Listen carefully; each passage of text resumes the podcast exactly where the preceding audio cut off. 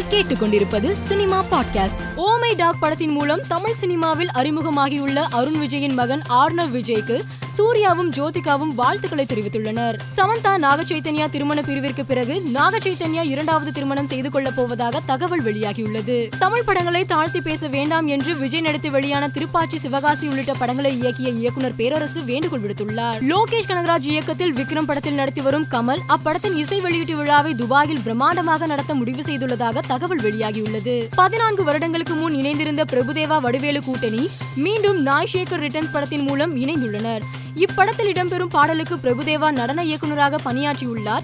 இதன் மூலமாக இந்த கூட்டணி மீண்டும் இணைந்துள்ளது. தமிழ் சினிமாவில் முன்னணி நடிகராக வலம் வரும் அசோக் செல்வன் சமீபத்தில் நடந்த ஹாஸ்டல் படத்தின் செய்தியாளர்கள் சந்திப்பில் பேசியது வைரலாகி வருகிறது. மூன்று ஆறு ஒன்பது படத்தின் செய்தியாளர் சந்திப்பில் கேஜிஎஃப் பீஸ் படங்களை ஒப்பிடாதீர்கள் என்று நடிகர் ஆரி காட்டமாக பேசியுள்ளார். மேலும் செய்திகளுக்கு மாலைமலர் டாட் காமை பாருங்கள்.